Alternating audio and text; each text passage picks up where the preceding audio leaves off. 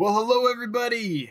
Welcome. Glad you're here. Welcome to another Wednesday night live stream with me, your friendly fishmonger, Dan from dansfish.com. Good to have you all here. I look forward to this every Wednesday, 7 o'clock Mountain Time, and I'm glad to be back with y'all.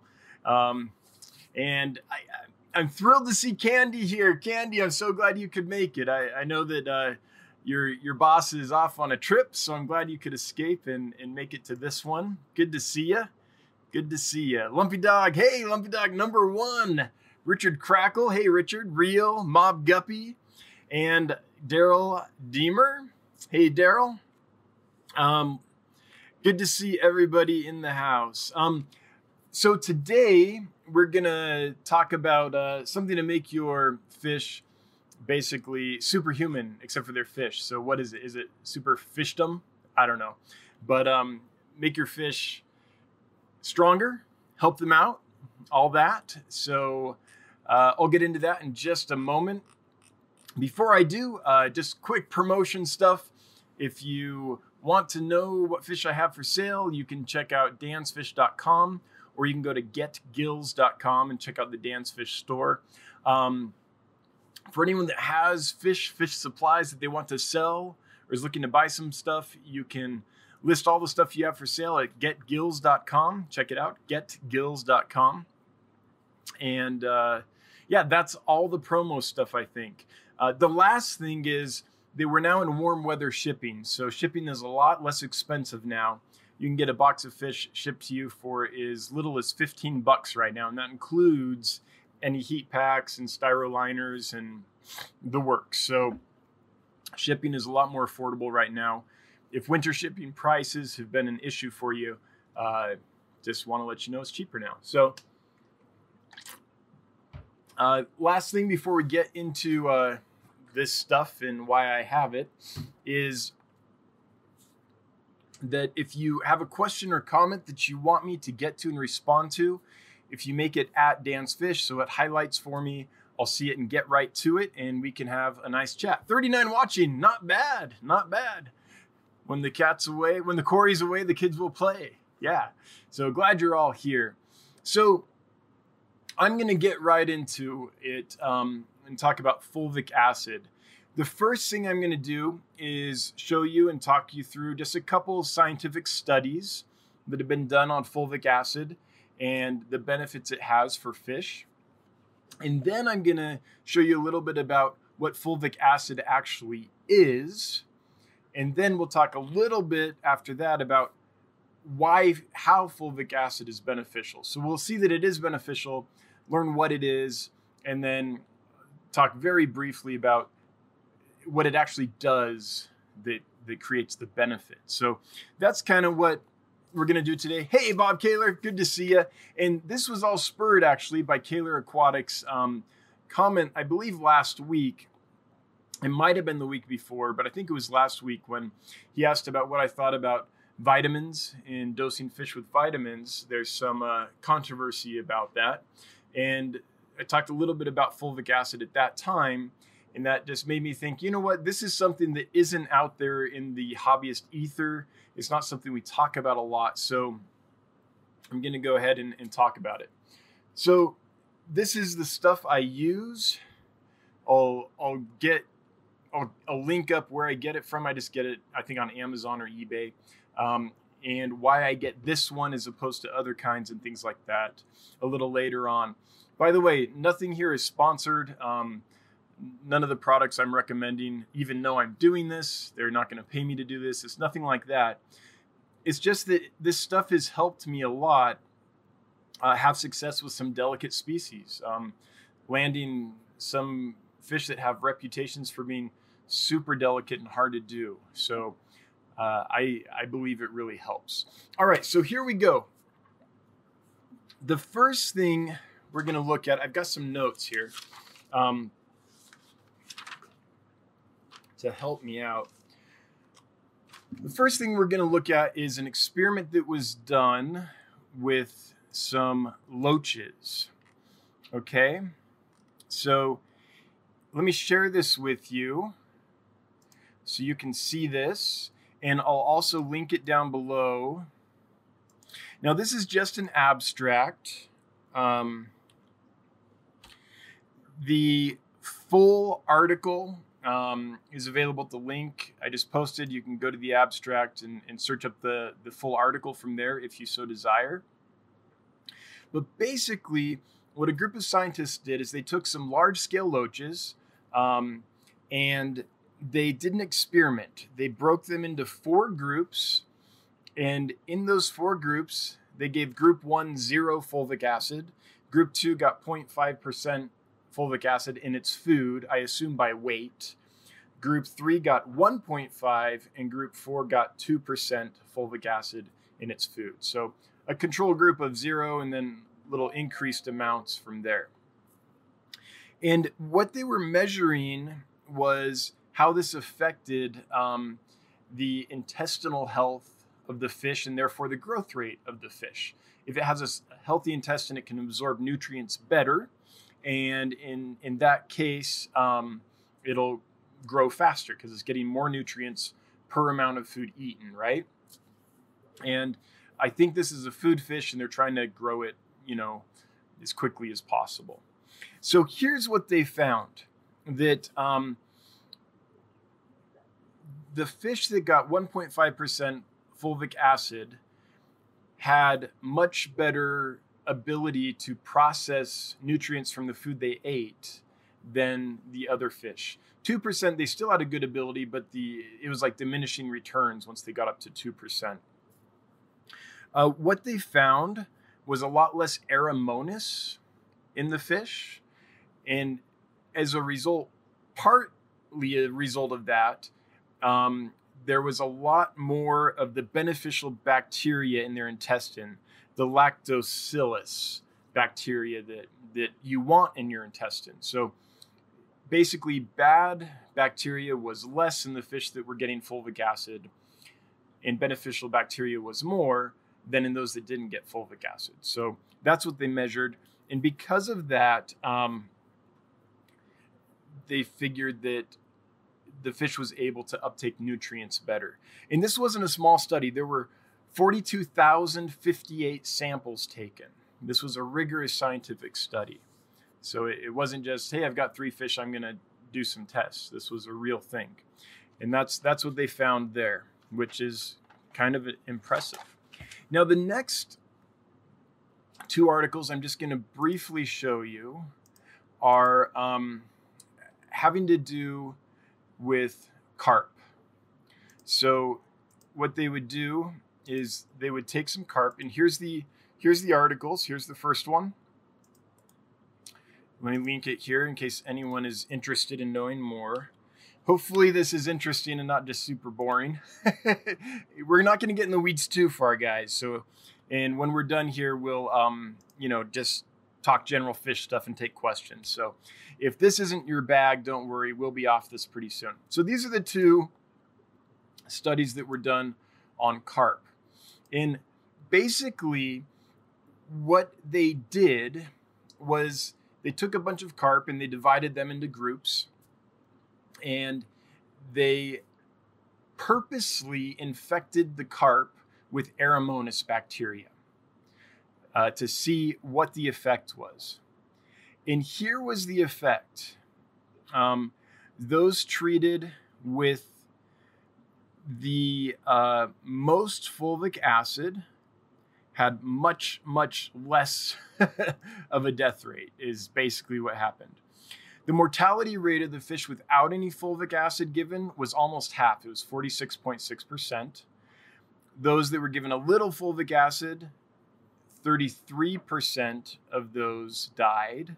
Those were given a little more fulvic acid 20% died and those that were given the greatest amount of fulvic acid, 13% died.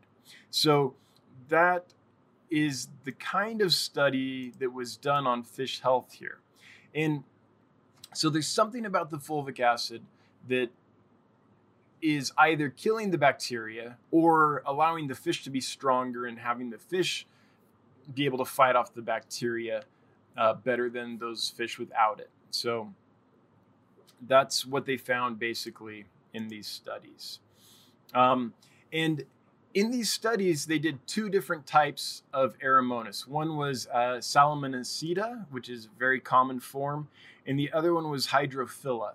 And this is very common in our aquariums. So it's it's good to know that fulvic acid can help your fish um, overcome those bacteria because they're so common. And then here's the last one, um, which is about how fulvic acid um, kind of increases the lifespan of fish. Um, this one was kind of a little funky. I, I, feel like this one needs a lot more work, but it basically took fish and a, a roundworm, a nematode, and looked at the effects of fulvic acid and, and how it could help fish um, survive in extreme environments was the takeaway from this one. So I just I want to show you guys those articles just so that you know that this isn't just lore. So often in our hobby, I feel like uh, things are passed down, things are said, and they're just accepted and uh, repeated and become the mythology of the hobby without any real scientific studies to back them up. Whereas um, this has some real scientific studies, and these are just a few. There's been a lot more major studies that have happened. So, fulvic acid appears from these studies to be very beneficial. So, very briefly, I want to talk about what it is and then kind of how it helps our fish. And then we'll, we'll move on from there into how to actually use it, how to get it to your fish. Um, but first, let's look at this. So, this is an article um, that basically fulvic acid is best known for its use in agriculture. So, this is an article. Um, by Ryan Zadow from Maximum Yield Canada, which is an agricultural magazine. And this is the part that I think is useful. It talks about what this stuff is. So, organic matter is anything that isn't alive but that can decay. Humic matter is stuff that's rotted but still has some rotting to do. Then here's where we get into um, what this stuff is. So, basically, if you think of peat, peat is like a humic substance, right? It's almost completely uh, degraded, and there's not a lot more biological decomposition that's going to happen. And because of that, it has some good antibacterial properties. Humic acids are the uh, part of that that is soluble, but only under certain conditions, whereas fulvic acids are water soluble in basically all conditions. So that's that's very briefly the difference between humic acids and fulvic acids and humus and, and all these things that we run we're going to run into when um, we start researching what fulvic acid should we use. Here's a, here's a link to that article that I just posted down there. Um, so when I started getting into fulvic acid, the reason was I was keeping a bunch of like wild type bettas and licorice gouramis and things like that that have a reputation for being very difficult in the aquarium. They ever, you know, people say, hey, you have to keep that fish at like 4.0 pH or it's going to get a bacterial infection and die. Well, there are some systems where you can auto dose acid into your aquarium system and uh, and keep those fish that way. But they seem very precarious, especially in like an auto water change system. How are you going to keep the concentration of acid such that the pH isn't constantly bouncing around and things like that? Um, so I didn't want to have to keep my pH super low for these fish. I wanted to find another way to keep them without having to make them go through the yo yo of pH up and down and the stress of that shock and all that stuff. So I started looking into it, and it became apparent to me that part of why the tannins that are released from peat moss and all these things that we use in our aquariums are so beneficial is because of the fulvic acid that's released. And so I thought, well, what if I can just give them fulvic acid? Um, the the humic acid isn't as water soluble, and it's actually pretty. It, it's kind of what gives that that that dark color. It can be really dark, and it's hard to see the fish through it, and it's not taken up by the fishes easily. So humic acid has a much higher molecular weight. What that means is it's it's a much larger molecule than fulvic acid, so it's harder for the cells to uptake it, to utilize it. So it's it's less beneficial than fulvic acid. So I thought, well, instead of doing this really acidic environment, what if I just give them the fulvic acid? Will that make a difference? And what I found is that it really did. And I went through several things. First, before I found this out, I got humic acid and even humic powder, this really fine black powder. And I tried all these things and it was a big mess until I finally found this stuff. And the reason fulvic acid is helpful is it allows cells to uptake nutrients. It, um, it, it basically allows the fish's body to be able to use the vitamins and minerals and nutrients that are eaten. Um, and I don't understand all the mechanisms of it. There's lots of papers written on it that are very, very technical. But that's what it does. It, it allows the body to um, uptake all the nutrients possible, and that results in a stronger organism. It might do other things as well, but from my reading, that's what I can say with confidence. So I, I looked around and I finally came across this stuff, and it's called Fulpower. Again, I'm not sponsored by this at all. It's it's labeled as humic acid, but it's actually fulvic acid. The reason it's labeled as humic acid is in the scientific community, there's a big debate over whether fulvic acid is different than humic acid to the point that it needs its own name and all this stuff. And it's actually illegal to label something as fulvic acid in like California and in Oregon. Um, and so, even though this product, Fulpower, whoops, there we go, is labeled as humic acid, that's just because of these scientific debates that are going on. The main difference to know is that fulvic acid has less molecular weight. It's a light gold color, so it's um, it doesn't discolor your aquarium. Whereas fulvic acid has, uh, humic acid has a higher molecular weight, and um, it's a really dark color, so it's gonna, you know, make your aquarium look like it's full of tannins, basically. Sometimes even black, just depending on the kind you get and how soluble it is. So that's why I like the uh, fulvic acid. So I get the question all the time because some folks know that I like this. Well, it says humic acid on it. It's it's just a it's just a distinction. They they can't sell in certain states with that label. And then you also get into like food grade stuff where fulvic acid is often sold in as a nutritional supplement and things like that. And um, this is an agricultural product, and they don't want people drinking it and stuff. So, um, so that's that's why it is how it is, if that makes sense. So I want to show you real quick how easy this stuff is to get. Um, just go to Amazon or anywhere, and if you type in Fulpower bioag, um, it should show up. So here's some right here. Um, so it, it's around, and you can find it in a much larger size, which is a lot more economical. Um, I can't remember, but I think this size is around 50 bucks or so. And again, in a minute we'll we'll ditch this and we'll chat and any questions you have about anything, this or whatever aquarium related, we'll we'll dig into. So if this is the thing that you're like, okay, I'm bored by this, uh, I get it. But this stuff has helped me keep a lot of really delicate fish and it helps me land stressed out fish and import fish and not have major losses. I mean, sometimes you do have major losses, but it it's just another weapon in my arsenal when I'm trying to get these fish healthy and help them recover from the shipping process, get them used to aquarium life and all that. So there's two ways that I use it. Um, and I'm not very scientific about it. And one day I'll do the work to, to really calculate it out and, and all that. But basically, I do it in two ways. When I take my frozen food and I thaw it, I'll thaw it, I'll rinse it out till all the like cloudy detritus and stuff is out of the food. And when it's ready to feed, I'll basically just pour a little bit of this in there, pour out the water as much as I can, and then pour this in there till it's covering the live food, or I'm sorry, the frozen food. and I'll just let it soak for like 15, 20 minutes, half an hour, something like that.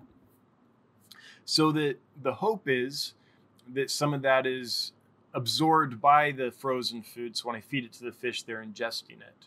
You could dose the aquarium, but that would be super expensive. This stuff isn't cheap.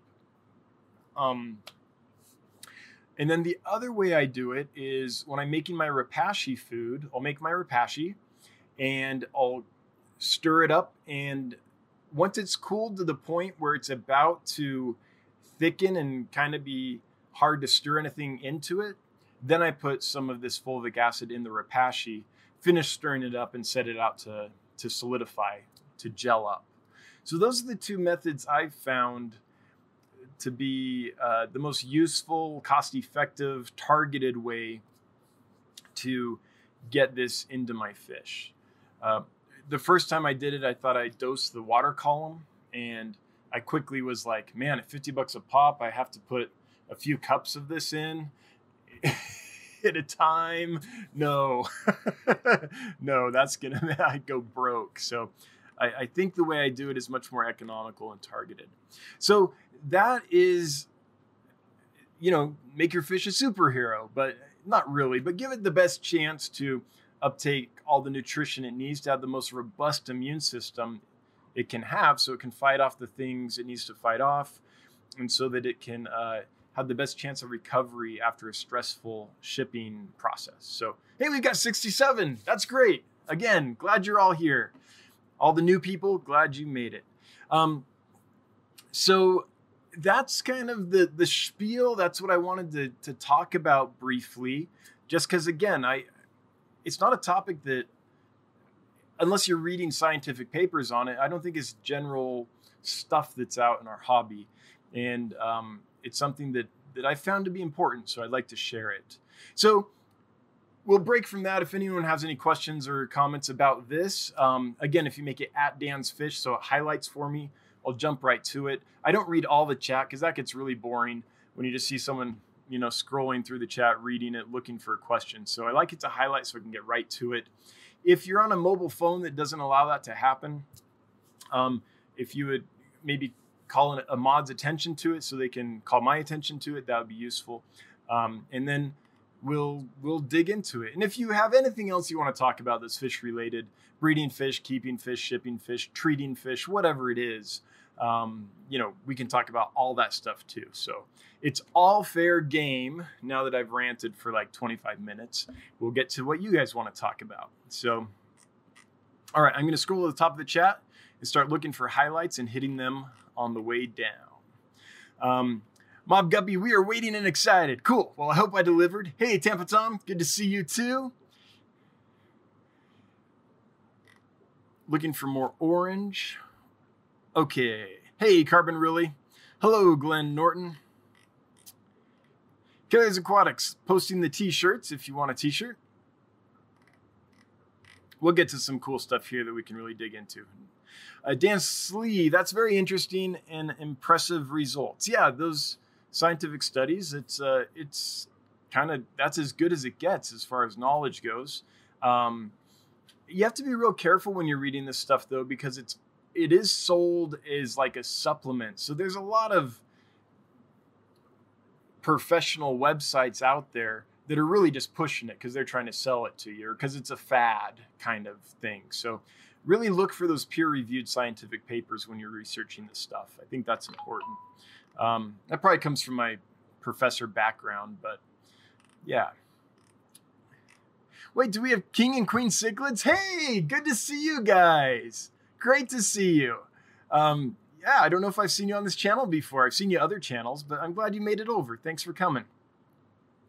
All right. Almost there. Here we go. King and Queen Cichlids. Is this Dan's Fish normal live feed time so I can set a reminder? Yes, 7 p.m. Mountain Time every Wednesday.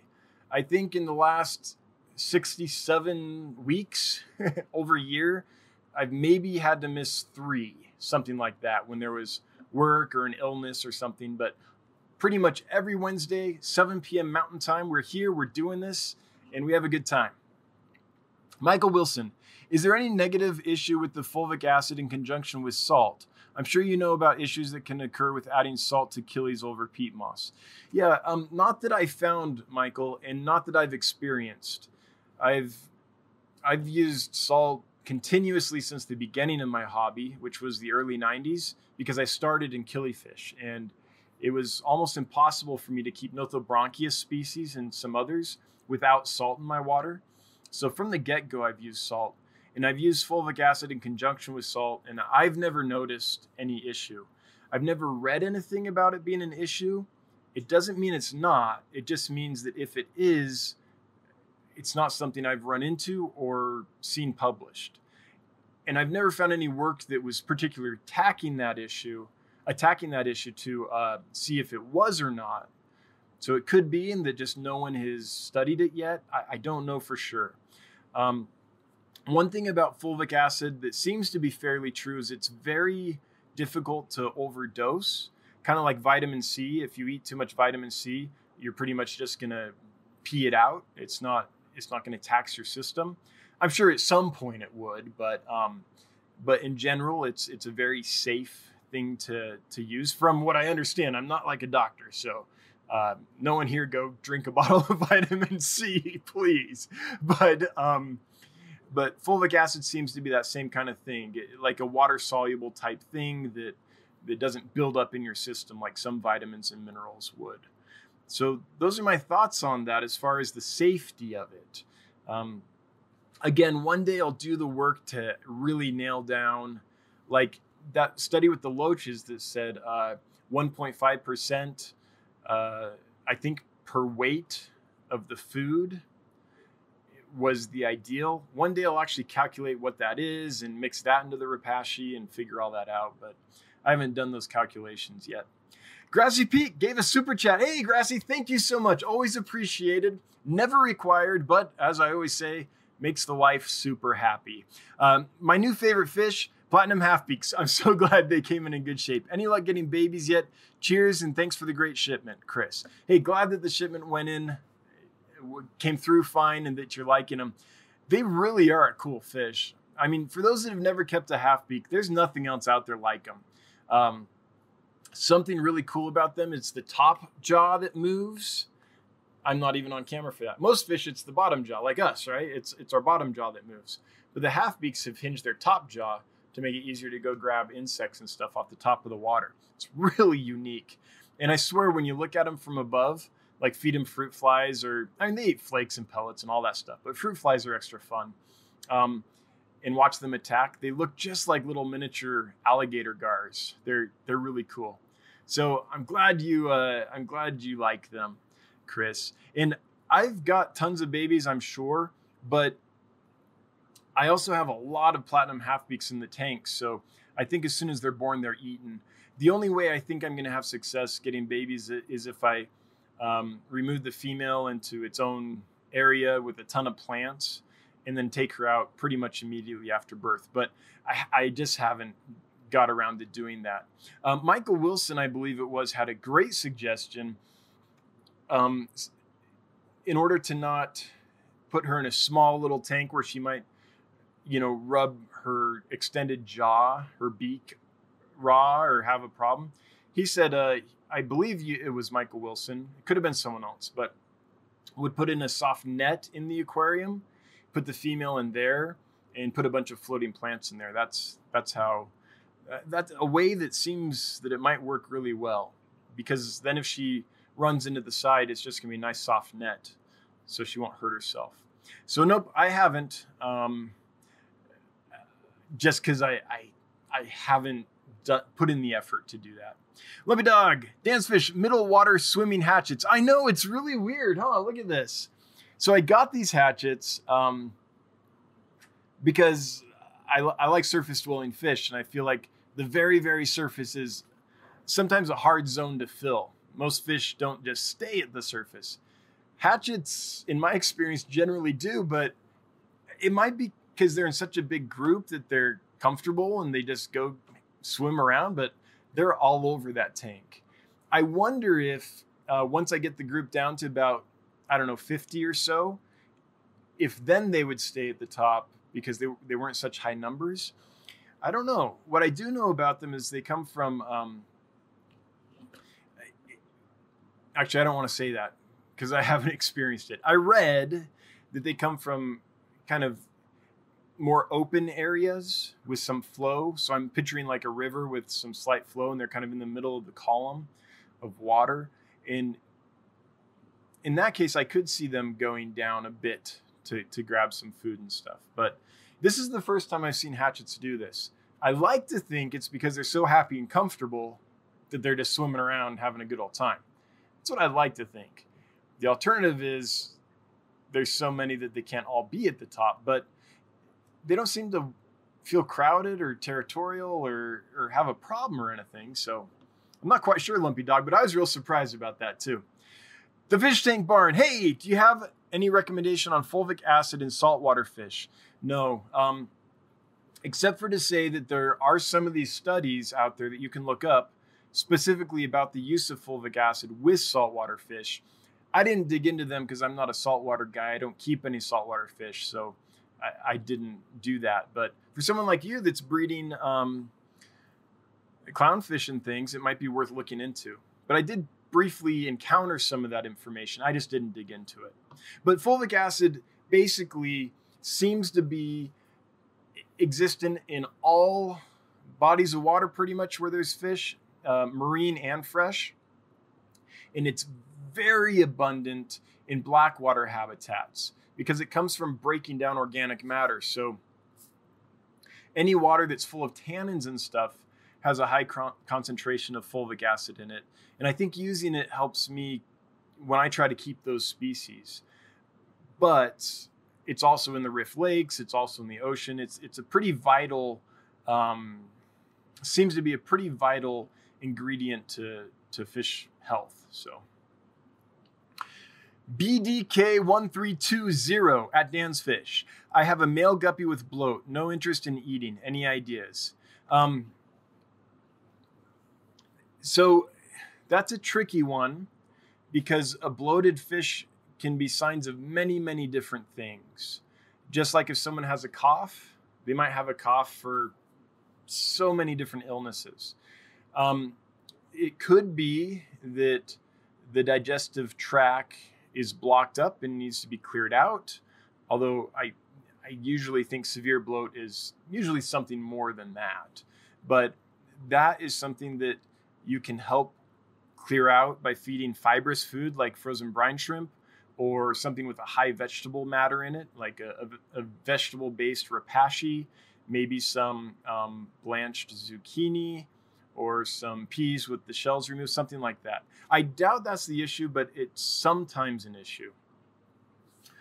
Often, what bloat can be is a sign of internal organ failure, where the organs are no longer able to regulate the osmotic pressure and fresh water is just float going into the body cavity and bloating the fish. Um, that can be a sign of real severe liver and kidney issues, which are very hard to treat. For me, the best defense against bloat, if I have bloat and don't know what the cause, is a combination of kanamycin and nitrofurazone. The reason I use those in combination is because the kanamycin will be absorbed into the fish's skin and gills and actually go inside the fish. So if there's an infection internally, it has a chance of getting to it. Whereas the nitrofurazone will take care of um, stuff that's more external. They seem to kind of synergize with each other from what I've researched. So that's what I would do kanamycin and nitrofurazone in combination.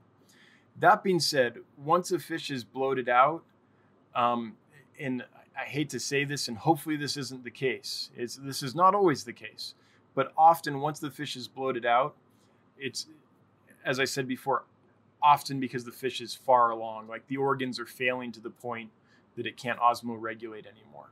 So it can be tricky to get a fish to recover if it's severely bloated, especially if it has been for a while. But I would try those two medicines and I would try salt at a dose of five grams per liter. So that's what I would try. This salt will help with the osmotic regulation. Um, it'll help make the fish not have to work so hard to keep fresh water from flooding into its body cavity.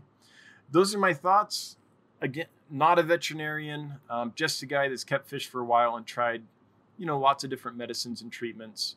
Um, BDK, that's that's the best I have for you. If anyone here um, has some experience with guppies and bloat and had success turning that around, if you would chime in so we can help BDK 1320 out, that would be great. Um, but whatever happens, I, I, hope he recovers. I'm rooting for you. Lumpy Dog, how is the fulvic acid with plants and shrimp? Oh, great.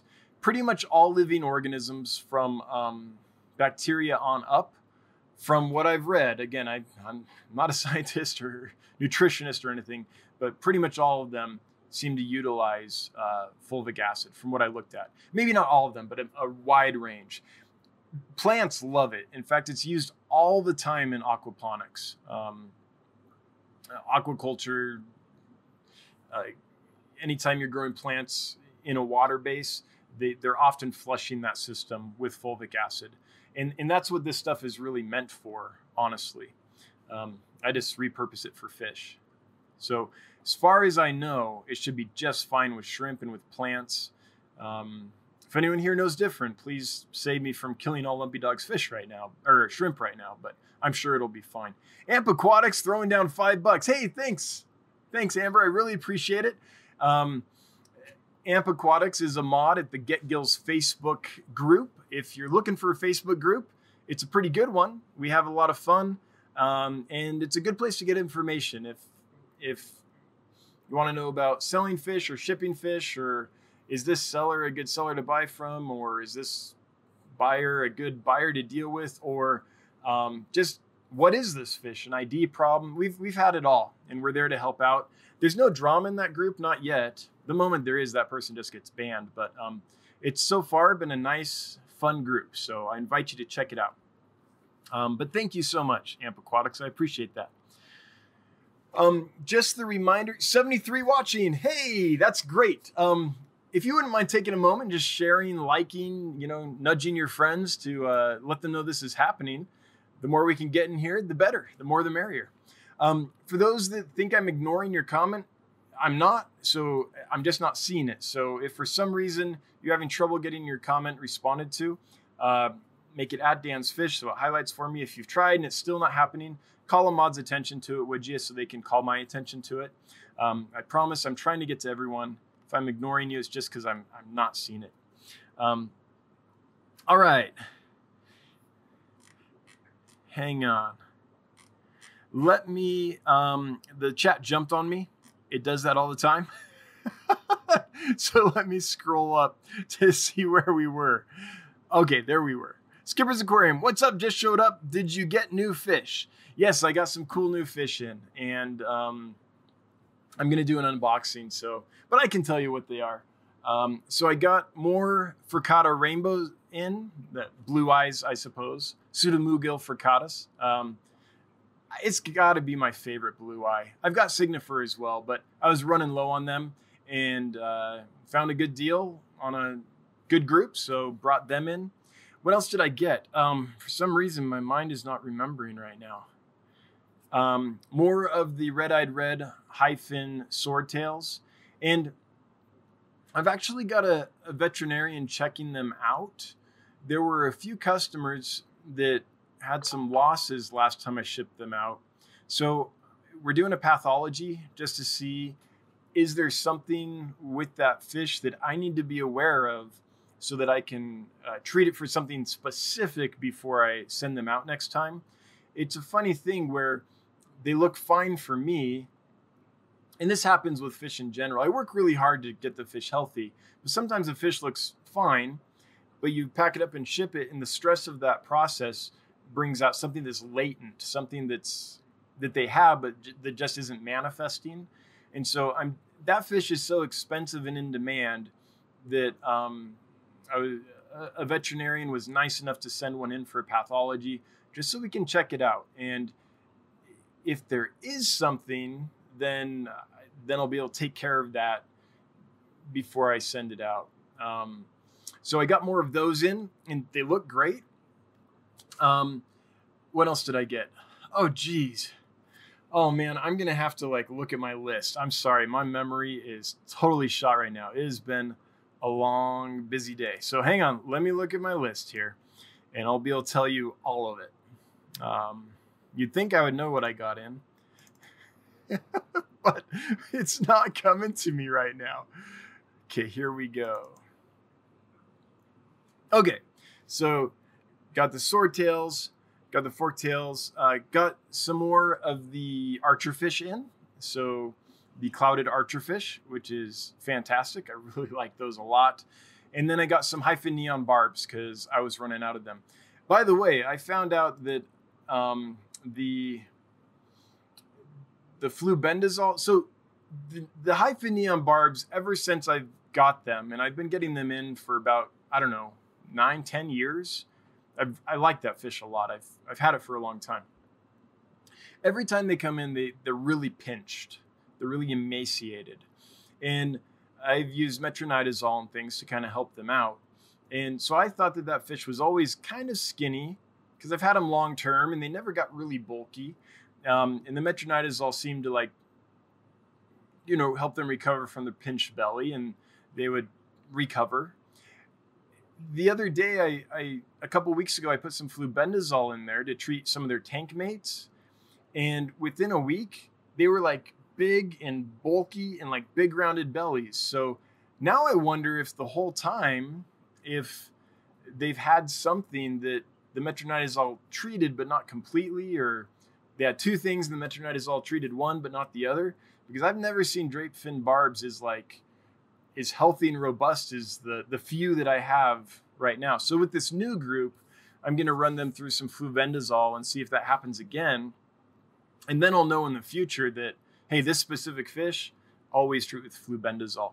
It's funny, different fish come in with different things, and you just got to learn your fish. Um, they're coming from everywhere. I'll, in in any given week, I'll get fish from China, from India, from Indonesia, from Singapore, from Malaysia, from Sri Lanka, from South America, um, just all over. So every place has different issues, and it's just this learning curve. And every now and then you make an accidental discovery.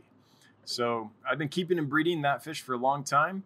Thought I was doing everything right, and then now that I'm seeing them as they are now, I'm like, man, I wonder if I've been doing this wrong for a decade.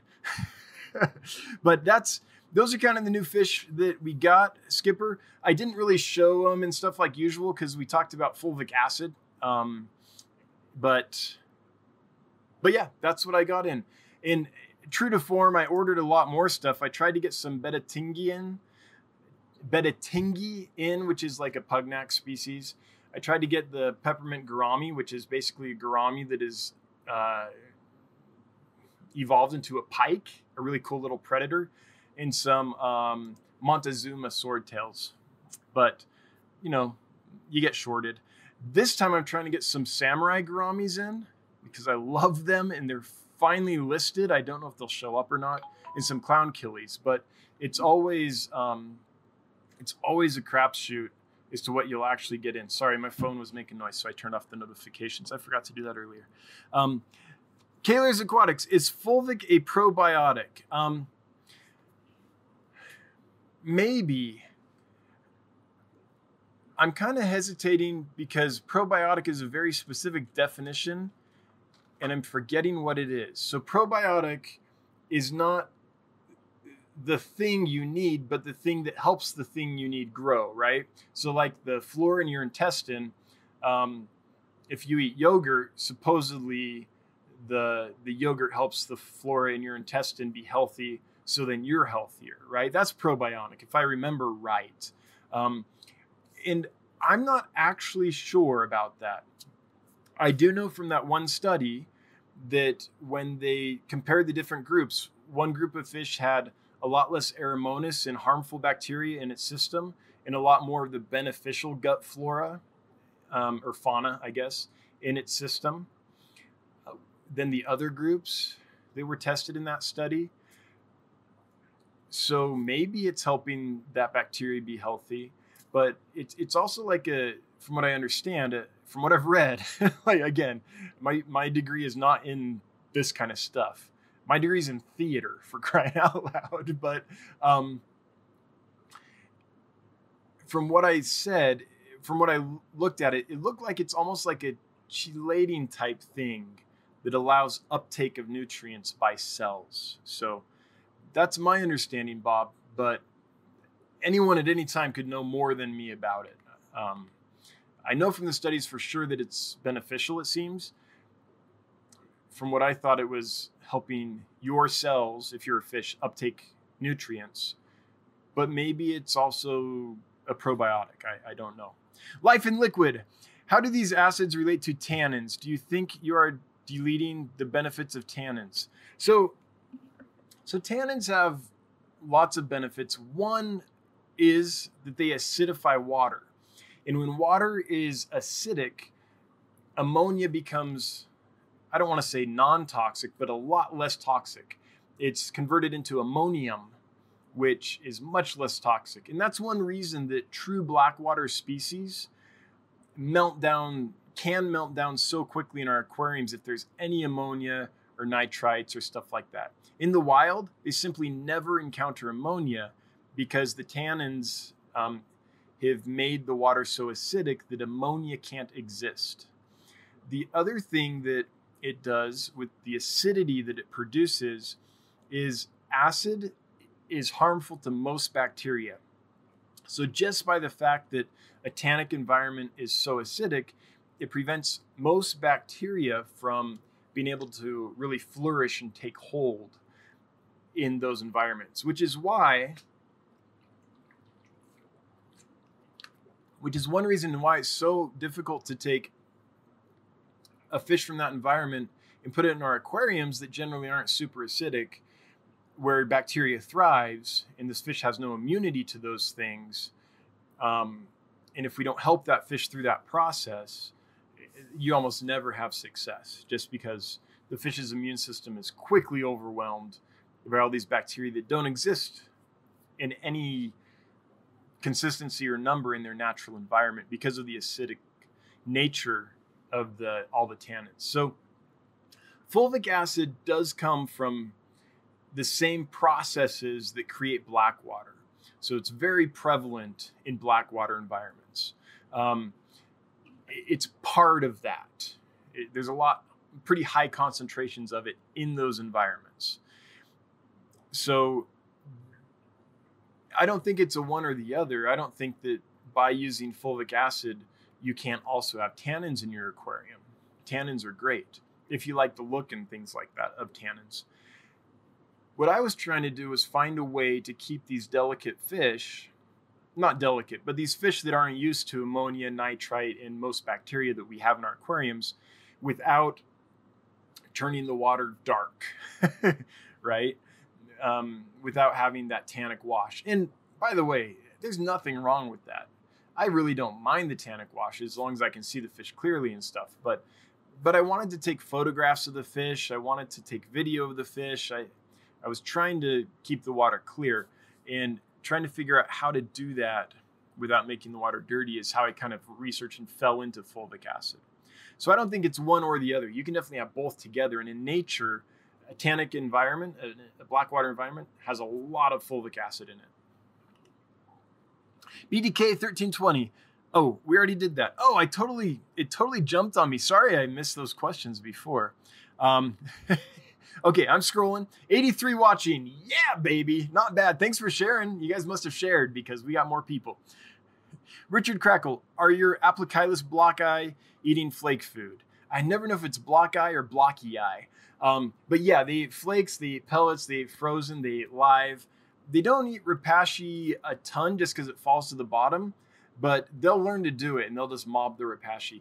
Aplochilus blocki is one of the easiest fish to adapt to uh, processed foods. Just, in fact, most of the Aplochilus are. Here's something I noticed about Killies, whether it's Aplochilus or Aphyosemion or Epiplates, um.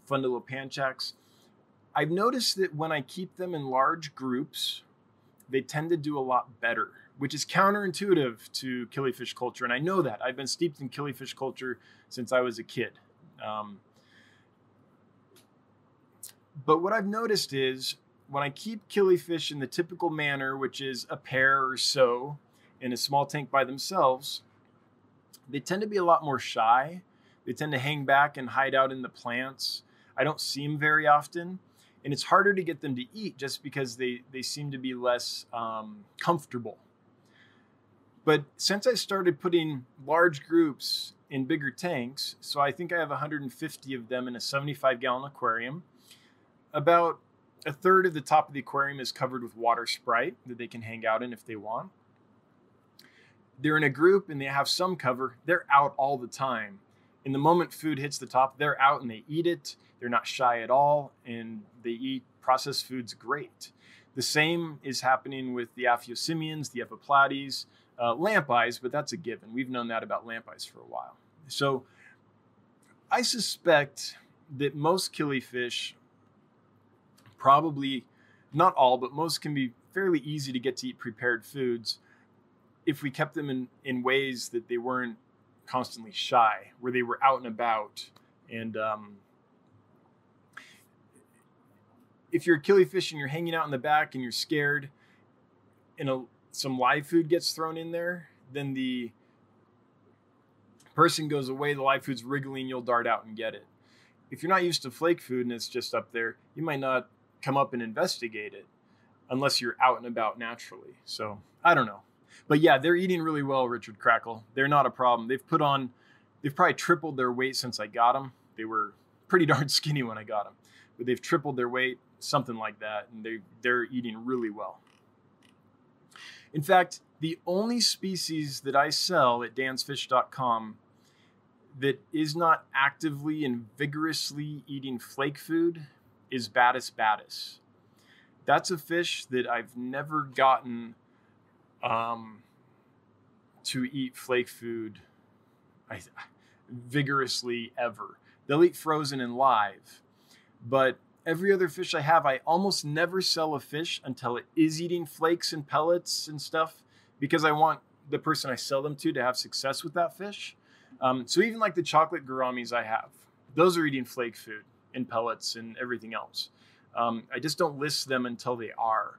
The um, I have some licorice gouramis that are eating flakes without any problem. The croaking gourami. So all these fish that are generally thought to need frozen or live foods, um, I generally will train them to eat flakes and pellets before I sell them. And if they aren't, then in the listing, I'll note that. I'll say these are eating live and frozen. Um, so you know that. Kaylor, hey Bob, thanks for the super chat. For the barn fund, no more professor fund. I love it. 25 bucks from Bob Kaylor, which uh, I appreciate that, Bob. I always feel a little guilty when Bob super chats because he also mods. He's also a great customer. He's he does all this stuff for us. So to, to throw money at us on top of all that is just super generous. Thanks so much, Bob Kaylor. We appreciate you. All right. 80 watching. All right, we went down a little bit, but we're still hanging in there. We're still hanging in there. Let's keep it above 80, folks. Keep it above 80. Love you, dog. Chat would like to know if you ship to Canada. Oh, chat, I'm so sorry. I don't ship to Canada. Um, maybe one day, but it's there's it's it's the bureaucracy and the issues that I have to go through to make that happen that I don't. Now, I did work at a place before that was a very large internet seller, and um, they would ship to Canada, but they were they had to get to a massive volume, you know, over a million bucks a year, easy, um, before it made any sense to add Canada to their shipping, just because of all the forms and bureaucracy and stuff you have to go through to set that up. I would like to ship to Canada, but I'm not even close to being able to do that right now. I'm sorry. I really wish I could. And I, I know that in Canada, it's just difficult to get stuff. Um, I'm not sure exactly what the laws are and, and why, but it seems to just be super expensive to ship even within Canada, from what I hear. So, Tech Turtle, I see it now. Um, I'm so sorry. I wish I did. I don't. But I do ship to Washington and to northern New York and Vermont and Maine. Just saying. Bathy Phila, seen any interesting otocinclus types on your suppliers list? Yeah, um, there's been some zebra autos and some other stuff, but I haven't seen them for a price that makes sense. I'm really hesitant to get fish in that I'm going to have to turn around and, and sell at a super high price. Every now and then I will, like those highway catfish, 50 bucks each, that's a lot, but they're so rare and so awesome that I just did. Clouded archer fish, I just love, so I did. I mean, there's a few that I will, but but autos, I, am just not confident that I could get in like I don't know a hundred of them, and then sell them for the price that I would have to to turn a profit on them. Now, those are wholesaler and transshippers lists. If I bought directly from the exporter, I I would definitely do some zebra autos or some of the other giant autos and things like that. But I'm not in a position where I'm going to be doing that again anytime soon.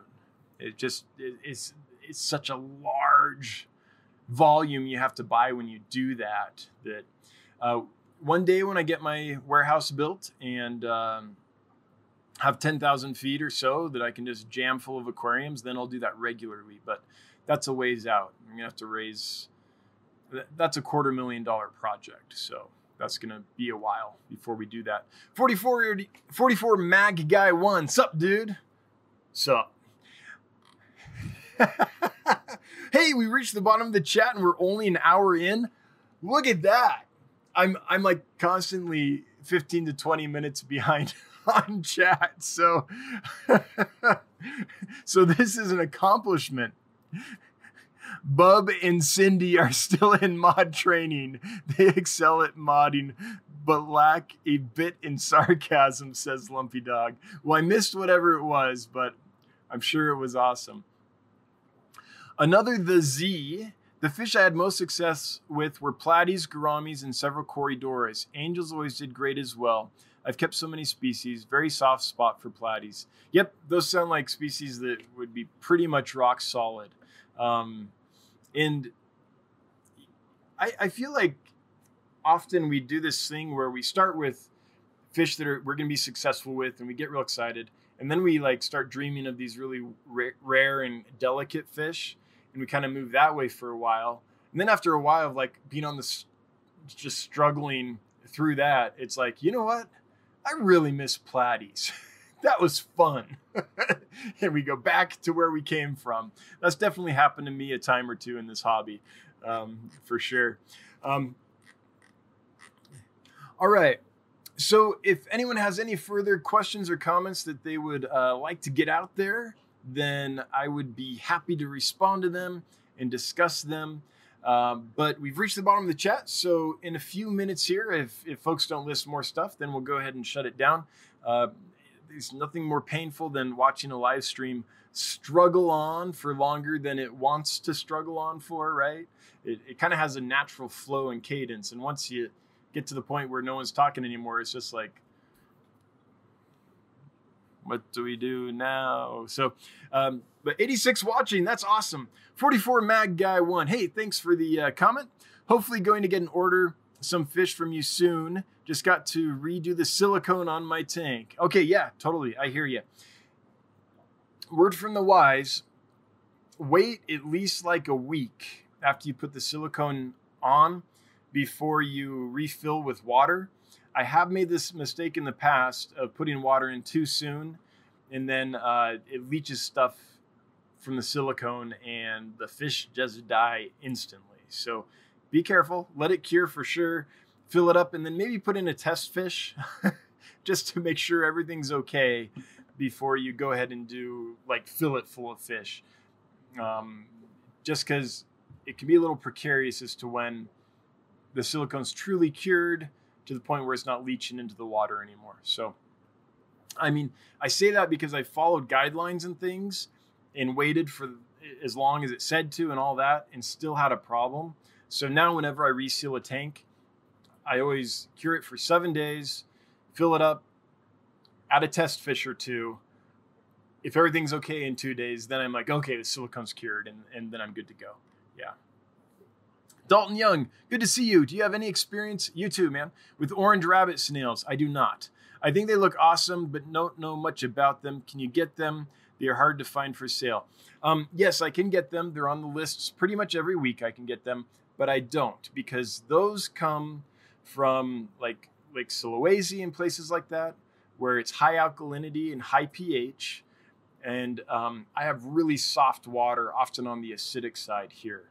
And so snails really do need calcium and things like that to be successful. Um, shrimp, not so much because the shrimp's uh, exoskeleton is made up more of chitin and stuff like that, like what your fingernails are made out of, than like calcium carbonate, which is what a snail's shell is made out of. So um, I have even like my pond snails and ram's horn snails, which is pretty much all I keep um, for puffer food and stuff. I can see the calcium deficiencies on their shells. And so I don't want to do rabbit snails just because I don't think they would do well in, in my aquariums. Um, they're available, they're just pricey. So I think that's why a lot of people don't do it. Um, does anyone know if Flip Aquatics has any available? For a while, Flip Aquatics was selling rabbit snails. Um, if they do, if one of the mods wouldn't mind linking that for Dalton, I'm happy to support uh, Flip Aquatics. I think they do a great job. I don't know if Rachel Rachel O'Leary's not shipping fish right now, but she might be doing some snails and stuff, and she sometimes has rabbit snails. MissJinxed.com. I'm, I'm trying to think of anywhere else. I, I haven't seen any on Get Gills. Um, so, well, let's look real quick before I make that a, a thing. Let's look here. Invertebrates. There's ram's horns. Jadron has these awesome apple snails, which I think are awesome. But no, I don't see any um, any rabbit snails there. So,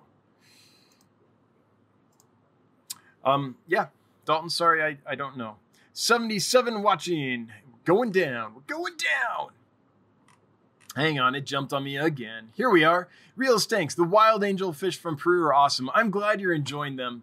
I really like them too. Um, there's something about just getting back to the wild form where the lines are so clean. Uh, they don't have the issues from the inbreeding that they go through to get the different color morphs and things.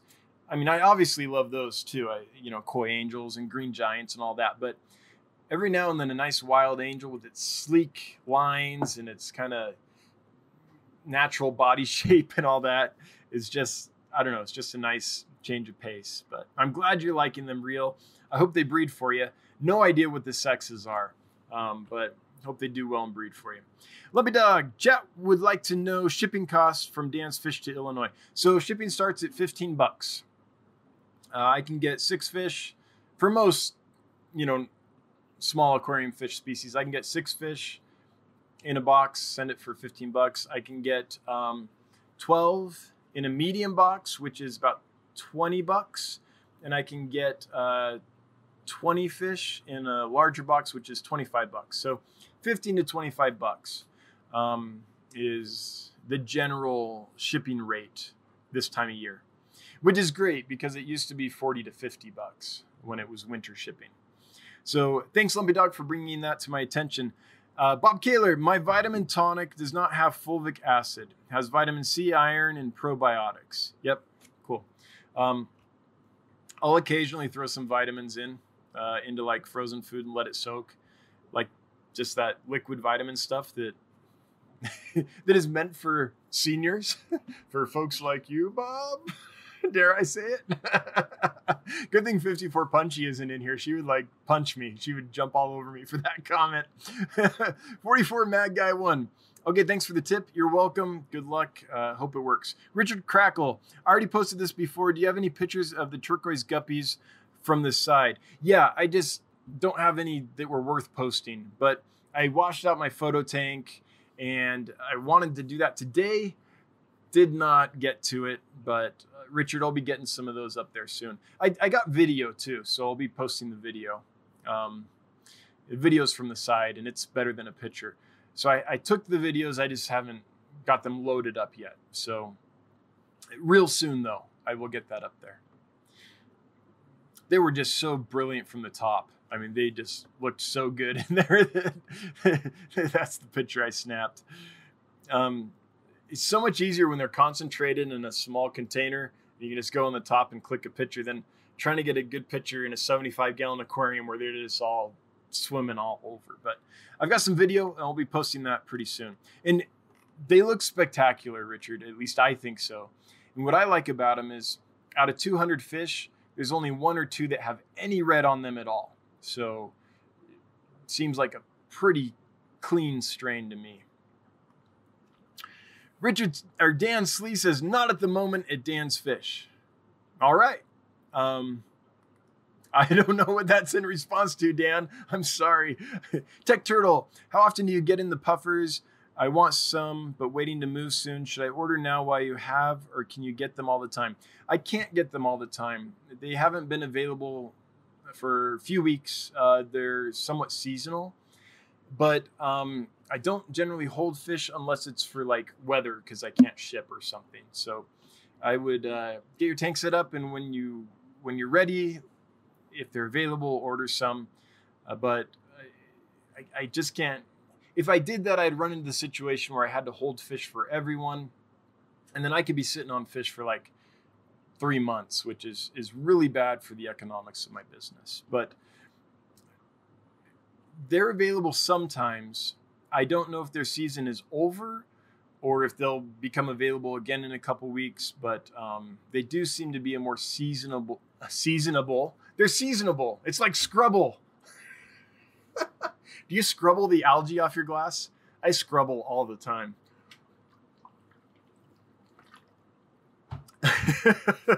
For those that don't know what that is, um, there's a video on quarantining fish I just released, and scrubbles all over. If you watch that video, you'll know. You'll you'll be in on the joke.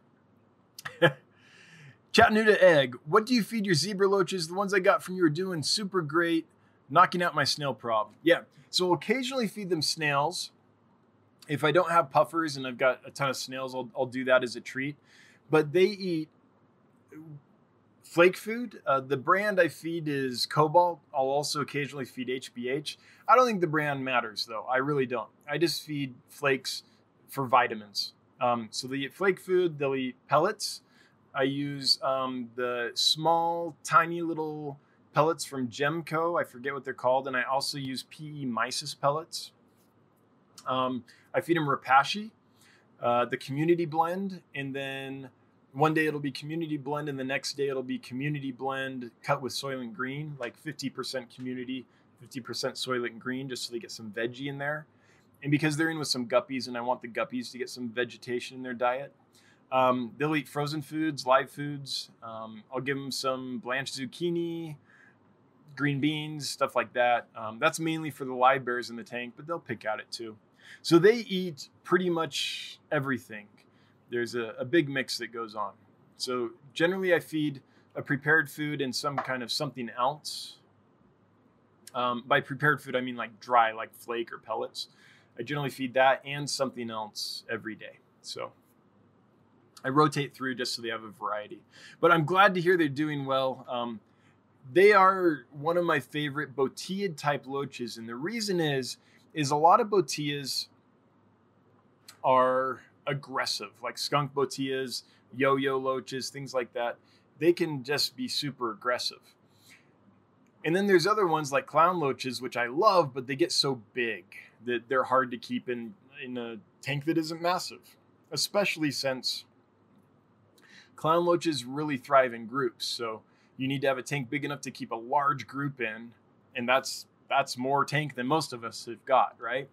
Um, whereas the zebra loaches, they stay three or four inches. I like their pattern and they're peaceful. So I can get a large group of zebra loaches in, you know, even a 20 gallon tank. I could probably fit eight of them in without any problem uh, and still keep other fish with them. So in a 55 gallon, I can keep a nice school. And when you have that group in there, um, you know, they just, they they clown around and they're a ton of fun. So that's why I like that loach so much. Guppy Granny, aquatic arts often has rabbit snails. Good to know. So there you go, Dalton. Fong Trong. Do you know where to get Sulawesi cardinal shrimp? No. I've occasionally seen them available. Every time I see them, I drool a little bit because I want them so much. But my water's soft and acidic, and those guys need it hard and alkaline, and they need and hot too. From what I understand, low 80s. So they're not going to thrive in my fish room. So I don't ever get them in, and I don't know of anyone that consistently gets them in. Someone out there is probably having great success with them, but in general, they're thought of to be a very expensive, very delicate uh, shrimp. So I think most places just shy away from that. They might try them once or twice, and if they don't have luck keeping them, then with the massive expense, they're not going to get them again. So I think that's why they're kind of hard to find. Occasionally they'll pop up though. There's got to be some shrimp Facebook groups out there that are total geeked out about shrimp that have those going around that group where someone's had success and is distributing them. But Fong, I don't know. Um, yeah, I don't know anyone right now. If anyone here does know, Guppy Granny, you knew about rabbit snails. Do you know about uh, Sulawesi cardinal shrimp? If you do, let's let Fong know. Lumpy Dog Candy is much too fast for me to link things. That's why she's a super mod. Not that, not that Lumpy Dog's not a good mod, but let's all be honest. Candy's on another level. She's than anyone pretty much. Like Candy and Nisi, yeah, I think those are this the, the super super mods. Dan Slee, keep a lot of rabbit snails. I highly recommend going captive raised over imports. Yeah, is that because of like leeches and things like that? I, I do know that there's problems with rabbit snails having parasites and having issues. So, captive bred, if you can find them, I think in general, captive bred, if you can find it, is almost always a good thing, unless a line's been inbred so much that it's like, okay, let's get some wild blood back into this. But in general, captive bred's the way to go across the board, I think. Dalton Young, I'm going bare bottom on my tanks like you and starting and started planning the bottom of the tanks. Oh, painting, sorry, the bottom of the tanks black like you do. Do you worry about painting under the center brace on your 75 gallons? No. No, I didn't. I just painted the glass um, and left the center brace there. The center brace is pretty much pushed up against the glass and it's going to be pretty dark. And also, I don't know of any way to remove the brace to, to paint under it that wouldn't bow the brace or weaken it. So, nope, just the grass, Dalton. Grass? Hang on, just the glass. 74 watching. It's fun to watch the the count go like up and down and up and down. Um, we're 84, then down to the low 70s. Now we're climbing back up. and we welcome everyone that's here for the first time or hasn't been here in a long time. Uh, welcome. Glad you're here. Thanks for hanging out. Okay. I am scrolling to where the chat jumped on me. I'm getting it. I'm getting it. Okay, here we go. Found it, I think. Good. Jeff Chambers. I've seen some nice yellow and spotted rabbit snails for sale on Reddit. I did not know that. I've got to get up to speed. Like, I'm that old man that, you know, when Atari came out, was like, yeah, and Nintendo came out, was like, what's this newfangled thing? Now I'm the guy that's like, I, I haven't, I don't do Reddit, I haven't got Snapchat. You know, I'm now I'm the old guy, the old luddite falling behind. I didn't know that they sold a fish on Reddit, but cool. So there's another one, uh, Dalton. Plasmasky.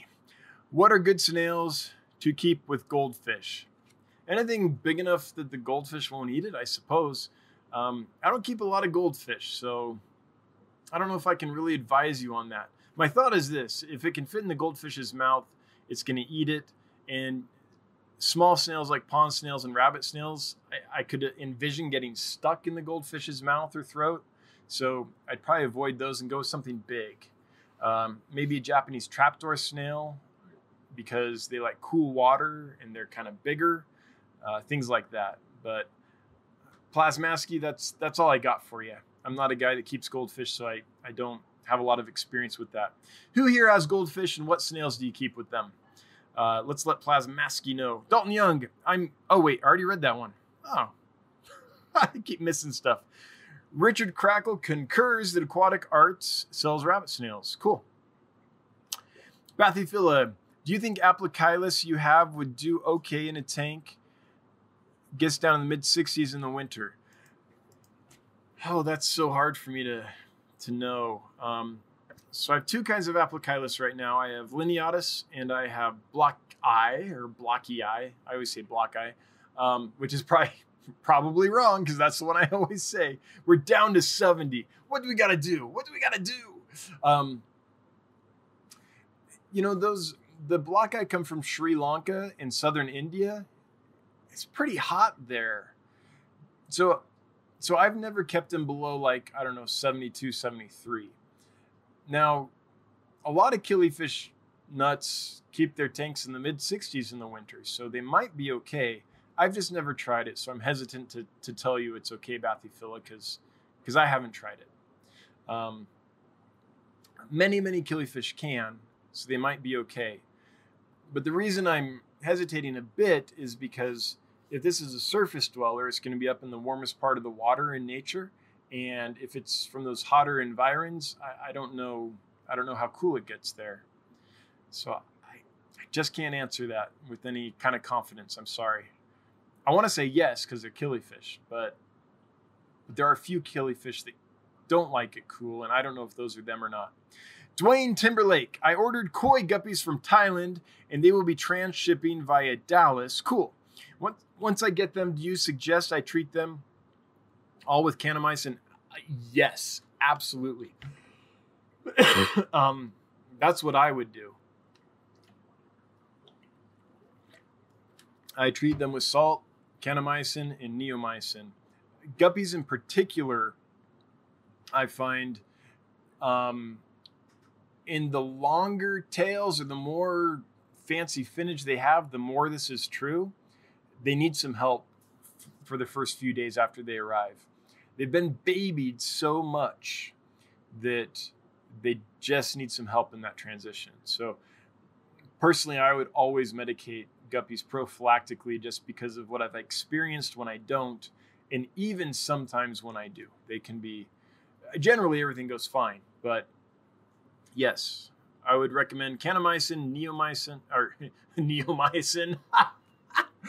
Scratch that.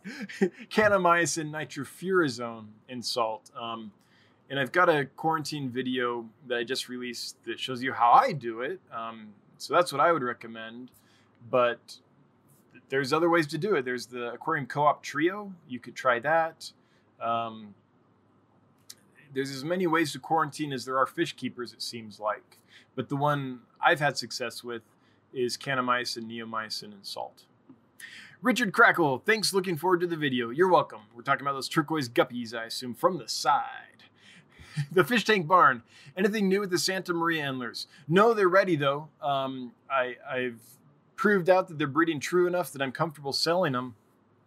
Now I'm just waiting for the batch to grow out so that I can sell them without selling off my breeders. I'm, I'm not going to sell my breeders or, right, have done a, a year and a half of work and then like be like, oh wait, now I don't have them anymore. So they're I've got fry growing out. Um, as soon as they color up and are sexable, then I'll start offering them after I send a pair to Mikey and to Priscilla because I owe them.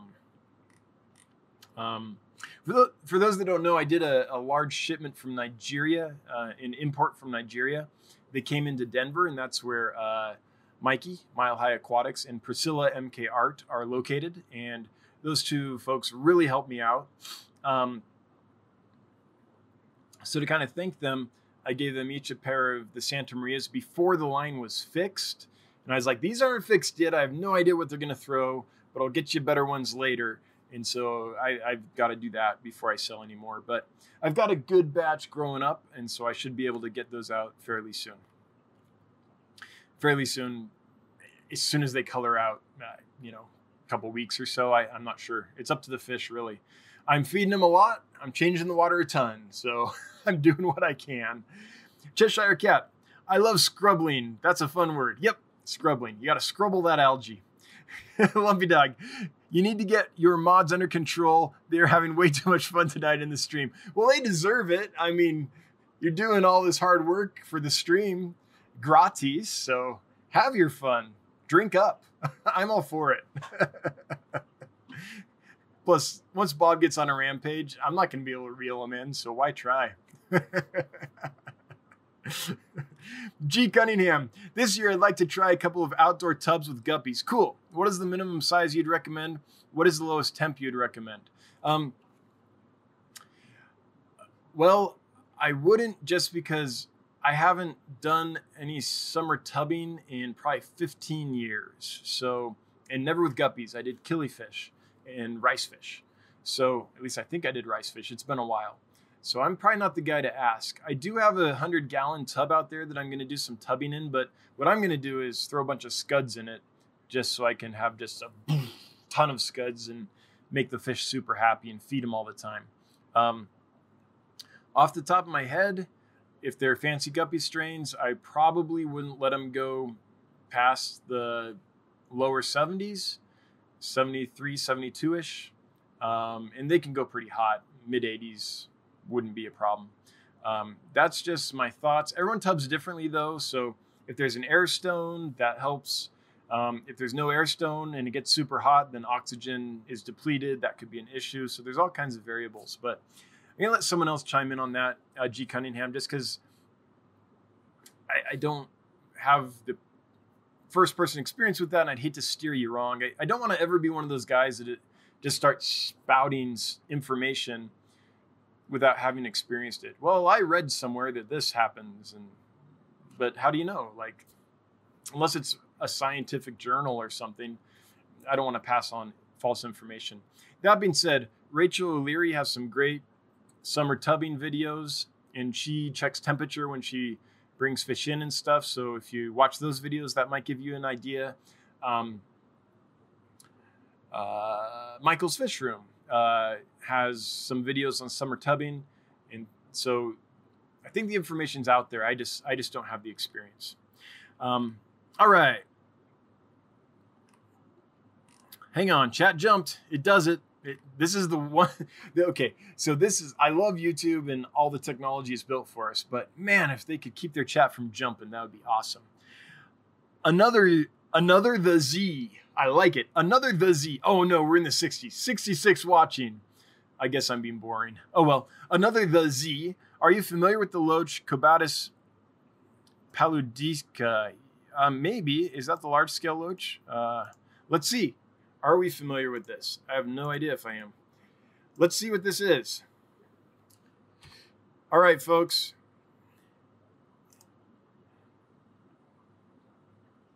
Huh, no, I don't know this one. Check this out. This appears to be what we're talking about. Seriously, fish. Let's see what they say about it. They, they tend to be more reliable than most. Cool. There we go.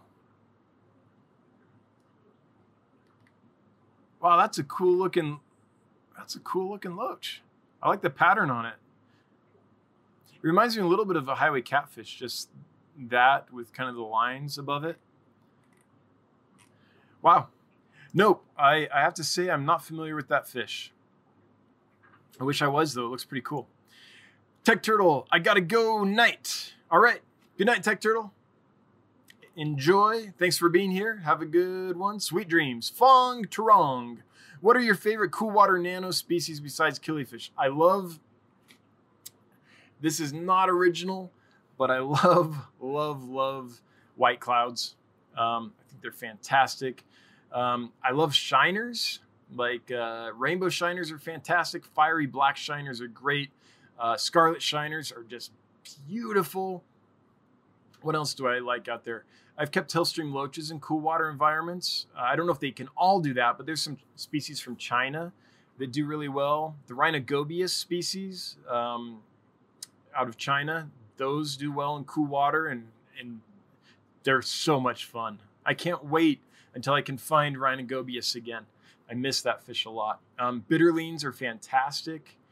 Um, I really like the darters, orange throat darters are a great species. I was lucky enough to get uh, a nice group out of Missouri from a location that um, was kind of warmer than normal and didn't have I don't know, it wasn't as as riffly and stuff, so they were kind of easier to keep.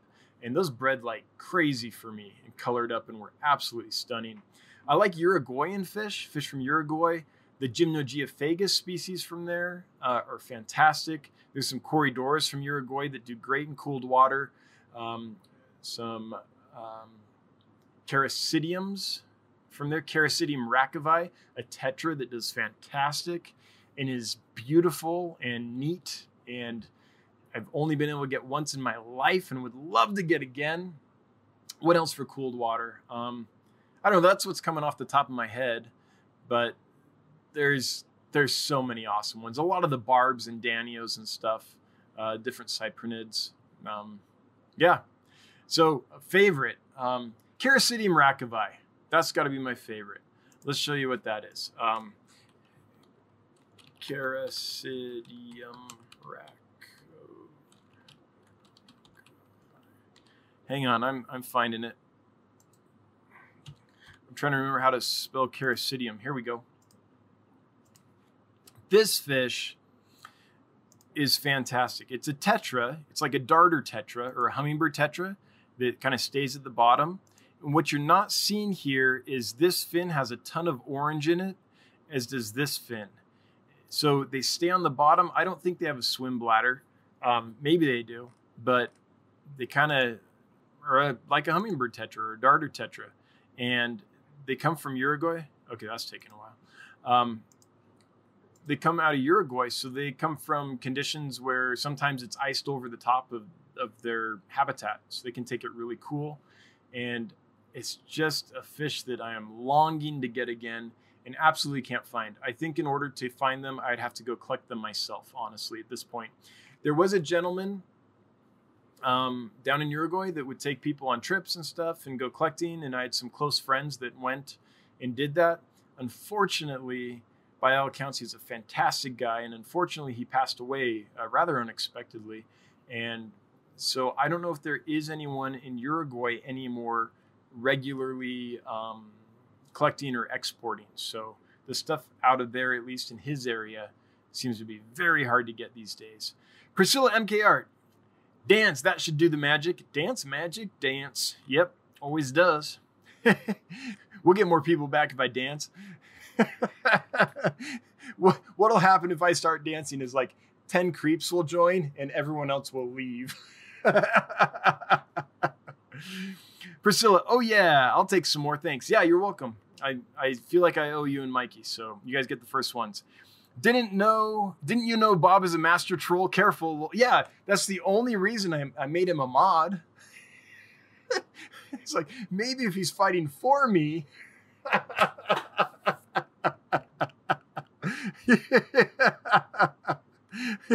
Just kidding, Bob. How do I control this guy? I'll get him to accept the system and work with me. Bathy Philip. Share your summer tubbing killifish stories and advice. I just bought some Aphanius mento today for summer tubbing this year. Yeah, so Aphanius are one of the best species.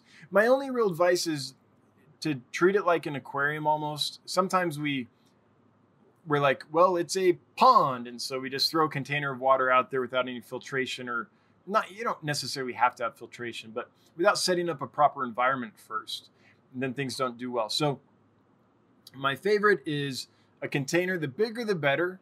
I like a hundred gallon tub, but you know sometimes you go smaller. I like to bury it about halfway into the soil because that helps prevent the temperature from spiking when it gets really hot in the summer. And I also like to keep it in the shade if I can. Unfortunately, that means leaves. So that means having to put some kind of cover on it or, you know, raised up so that the it doesn't become a greenhouse effect, but so the leaves can't get in there. Um, and water sprite up top. I love. Um, you have to thin it occasionally so it doesn't just choke the top, but you know, keeping about 50% of it covered with water sprite is good. Um, let the water sprite kind of grow in a little bit and then put the fish in. Um, the issue with killifish is they jump, so you got to have that floating plant cover in there so they feel really comfortable Or you're probably gonna have some problems. Also, if you're doing killifish, keep a, a tight lid on it, at least for the first few weeks while it's cooler, right? Um, so that the fish can get really comfortable. And then you might want to, then if you're going to take the top off, that's the time to do it. That being said, jumping's always a risk. But here's the thing once they've settled in, they're much less likely to jump. So give them a few weeks. Um, there's always the risk, though. I don't want to say, like, take the lid off, it'll be fine. So, and then the last thing is some kind of water movement. Uh, generally, an air stone is good something just to keep the water moving like you would in your aquarium. So that's the basics. Keep an eye on it. Uh, occasionally test parameters, and you might find that you want to do a water change occasionally, just like you would in an aquarium. Um, often you don't have to because you have all the plants going and stuff, and it's just top off time. But yeah, I love it. You're going to see colors and things in those fish that you just don't see any other way. So with killifish specifically, that's that those are kind of my thoughts. Yeah. Lumpy Dog, my latest pond guppy breeding project, the best pond guppies in the world, took a step backward. Oh, from out of nowhere, several ma- males started showing Endler traits. It's going to be a long road to fix this strain. Oh man, I'm sorry. Um, I know from personal experience what it takes to fix a strain, and uh, oh, you were so close. They looked so good. Did like an Endler jump? was there an Endler at the woodpile in the woodshed? like what happened?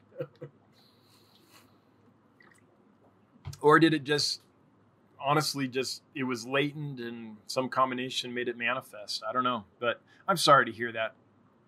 Twin City Guppies, hey, welcome. I summer tub guppies and I agree with your guidelines. Cool, thanks.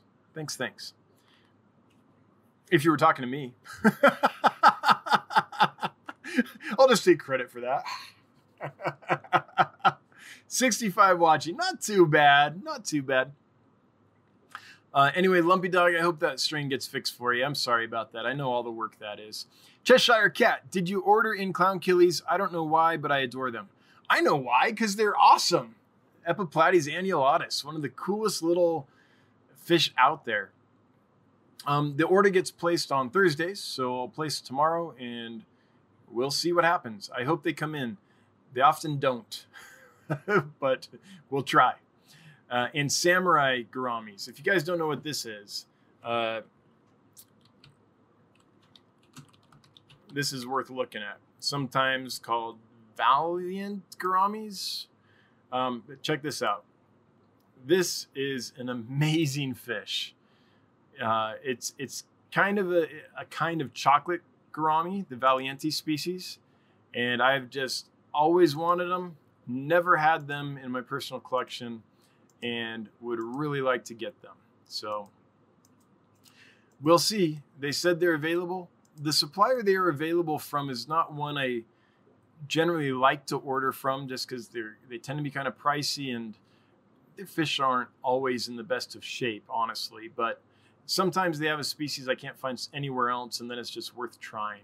So, yeah. Bob Kaylor, lol. um, Dalton Young, have you ever seen that current darter? Um, which one is that? I'm not even going to try the Latin. I, I generally go for the Latin, but my brain, it's been a day and uh, I'm not going to even try. Nope, I haven't kept that one. The only darter I've kept in my own collection is the orange throat. Um, a lot of friends that have kept the um, rainbow darters, green sided darters, and a few others, sand darters. But I don't think I've ever seen that one, the current darter. So if you can get it and if it's legal and stuff, looks beautiful. Darters are pretty specific though, so make sure before you get darters that you have a really well cycled tank that's got quite a bit of current in it, that they're not going to be outcompeted by fish that eat at the surface because the darters are going to eat more at the bottom of the tank. And they need high dissolved oxygen. Not all of them, swamp darters, a little less, but most darters, really high dissolved oxygen.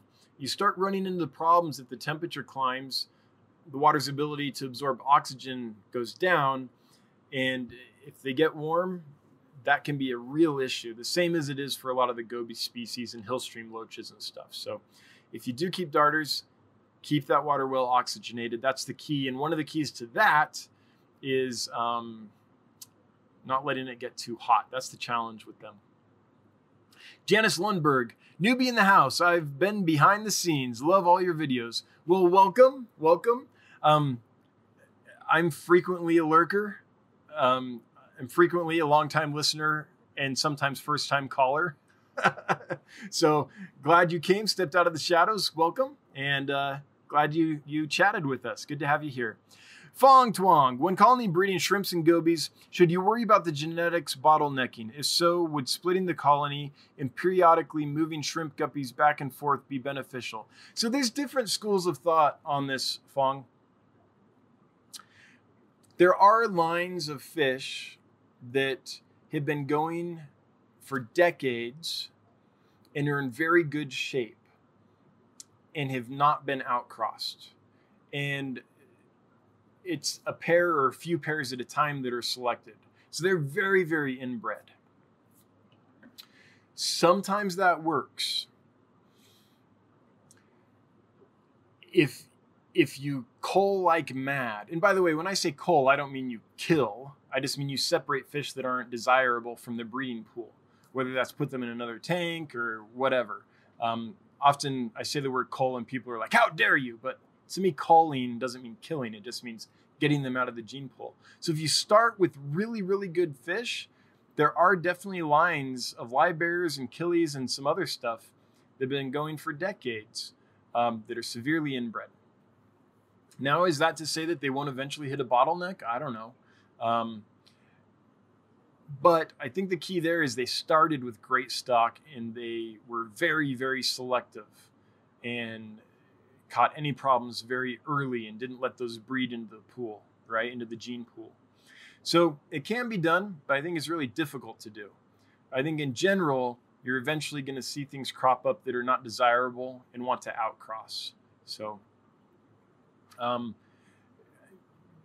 that's generally how I approach it. It'll go a while and then it'll outcross. However, I want to say this before I outcross, I, I have to know that strain I'm outcrossing to. The last thing you want to do is work a line for generations and then bring in a cross that is subpar.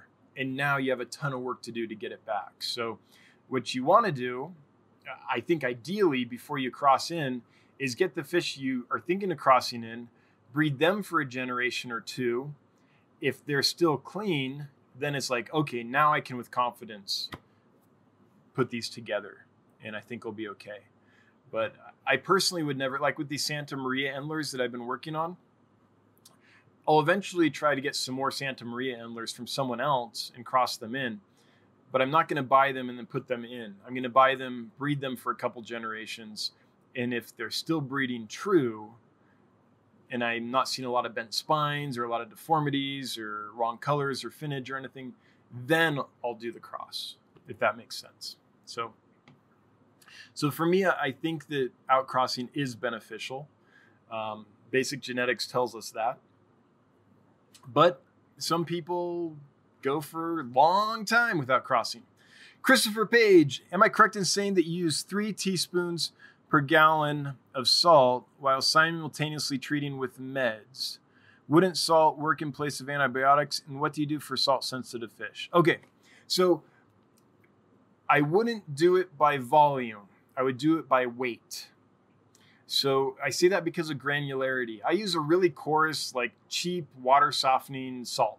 Um, I do that because it's cheap. If you use a really fine salt, like a fine table salt or something, one teaspoon of that is probably going to be a lot more concentrated than one teaspoon of what I use. So five grams of salt per liter. Um, I believe that's correct. What that ends up being is four to five cups of salt per 75 gallons for me, or about two cups of salt per 30 gallons.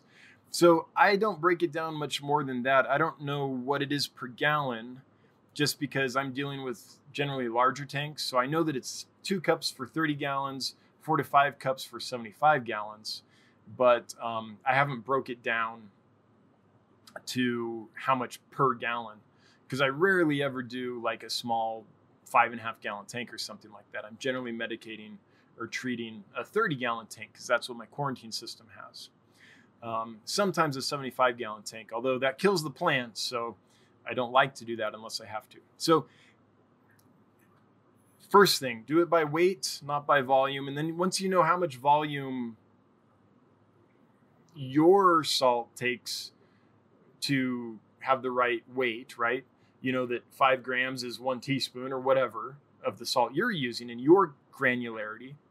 Um, then you can start using that volume. But you got to weigh it out first. So, wouldn't salt work in place of antibiotics?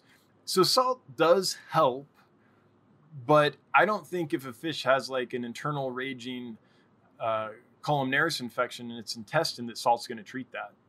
Salt might help some superficial things, but and I like salt a lot, but it's limited in its power as an antibiotic.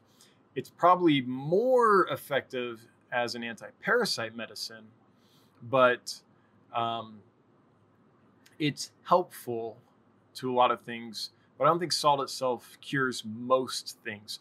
Or I'll say there's lots of things that salt itself won't be able to cure, especially if it's internal. Here's why I use salt. I don't use salt because I think it's going to um, treat disease. I use salt because it takes stress off the fish. So the fish is constantly working super hard to maintain its osmotic pressure. A fish has to work really hard, a freshwater fish, to keep fresh water from flooding its body because the fish's body is salty. Its blood is about the same concentration as the ocean in salinity. Freshwater, because it's less salty, wants to reach equilibrium, so it's going to rush into the fish's body. Okay, that's what osmotic regulation, osmotic pressure is. Um, when we're talking about freshwater fish. So what I do is I add the salt to the water when I first get fish in and medicate them with antibiotics because having the salt in the water is going to prevent the fish's body from having to work so hard to maintain its osmotic regulation it doesn't have to work so hard to keep fresh water from flowing into its body because the water surrounding it is a little bit salty because I've added salt to it. So any pressure I can take off the fish, any energy that that fish can conserve that it doesn't have to be using to maintain its osmotic regulation can then be put towards fighting off disease or recovering from the stress of shipping. So that's why I use salt. I use it purely to um, help take pressure off the fish's system so the fish can use the energy that it's saving in other ways to recover or to fight disease. So uh, that's what I do, Chris, with salt. Now, salt does hamper some things. It, it, can be an effective treatment for some things, but not for all things. And I think that it, its its main benefit to me is just taking that, lessening the uh, osmotic pressure the fish is facing when it's stressed. Richard Crackle, info wow on samurai gourami is 4 to 5 pH. Sorry, too acidic for me. Yeah, but Richard, they say that for wild angelfish. They say that for chocolate gouramis. They say that for licorice gouramis. They say that for tons of tetras. Like there's a lot of fish that in the wild are in really acidic conditions. That does not mean that we can't successfully keep them in our hard alkaline aquarium water. What it does mean is that we have to work hard to get the fish adjusted to our water.